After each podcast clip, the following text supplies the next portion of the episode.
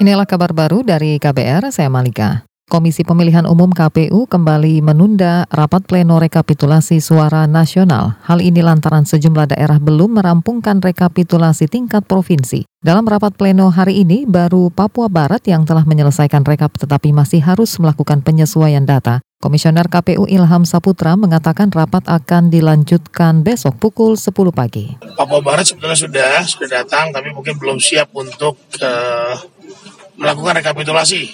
Kemudian uh, untuk Sumatera Utara juga masih melanjutkan rekapitulasi provinsinya karena ada kendala untuk uh, beberapa kabupaten kota. Tetapi kami tetap optimis bahwa uh, kita akan menyelesaikan proses rekapitulasi ini sampai tanggal 22. Komisioner KPU Ilham Saputra menambahkan rapat pleno besok akan dilanjutkan untuk Provinsi Papua Barat, Sulawesi Selatan, Jakarta, dan Sumatera Utara. Hasil rekap sementara menunjukkan pasangan Joko Widodo Ma'ruf Amin unggul dengan meraih lebih dari 70 juta suara atau 55 persen. Adapun pasangan Prabowo Subianto Sandiaga Uno mendapatkan 56 juta suara atau sekitar 44 persen.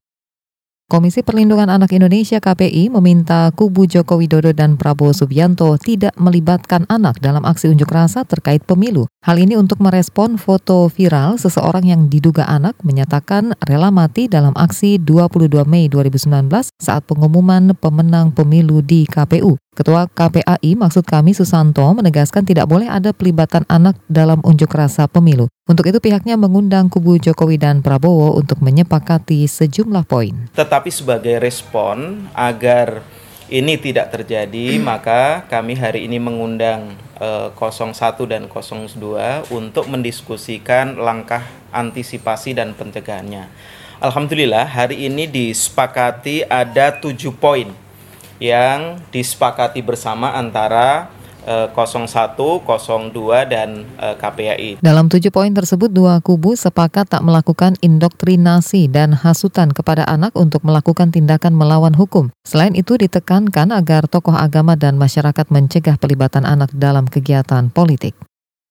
Beralih ke soal lain, Bank Indonesia BI mencatat Pulau Jawa masih mendominasi sebaran pecahan uang baru menjelang lebaran tahun ini. Deputi Gubernur BI Rosmaya Hadi mengatakan dari total 200-an triliun rupiah yang disiapkan, hampir separuhnya tersebar di Jawa. Sisanya beredar di luar Jawa seperti Sumatera dan Indonesia bagian timur dengan nilai masing-masing sekitar 40 triliun rupiah. Kalau kita lihat 217,1 itu eh, bagaimana pembagian per wilayahnya ternyata Bapak Ibu sekalian itu banyak sekali di Jawa ya. Kalau kita lihat untuk Jawa non Jabodetabek itu semuanya 84 triliun. Sedangkan untuk Jabodetabek sendiri adalah 51,5 triliun. Deputi Gubernur BI Rosmaya Hadi menambahkan kondisi ini menunjukkan Jawa masih mendominasi perekonomian Indonesia. Meski begitu BI memastikan tetap membuka layanan penukaran uang baru di wilayah terluar, terdepan, dan terpencil. Hal ini sesuai dengan tema tahun ini, yakni program Rupiah untuk Negeri.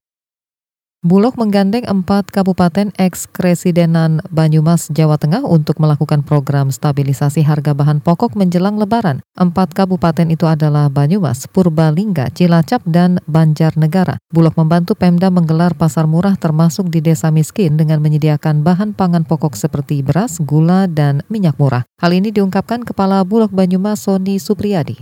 Kerjasama sama Pemkap-Pemkap, Mas. Untuk di semua kabupaten kita ikut gitu loh. Kayak tadi Banyumas ada di mana? Pangeran terus besok Senin Selasa itu Banjarnegara. Cilacap udah dari mulai Senin sampai Selasa itu ya di 24 kecamatan. Purbalingga enam kali itu ada dengan kami juga enam kecamatan itu. Oh kalau operasi PPK kerjasama dengan anu dengan Pemda itu. Kalau khusus enggak, kita juga punya apa RPK RPK itu mas. Kita melalui RPK-nya gitu loh. Kepala Bulog Banyumas Sony Supriyadi menambahkan tidak ada operasi pasar khusus yang digelar pada bulan Ramadan ini. Bulog memilih memanfaatkan keberadaan rumah pangan kita atau RPK yang tersebar di 2 ribuan unit lebih di empat kabupaten tersebut. Kata dia saat ini harga bahan pokok terpantau stabil, harga beras justru turun karena bertepatan dengan panen raya. Demikian kabar baru dari KBR, saya Malika.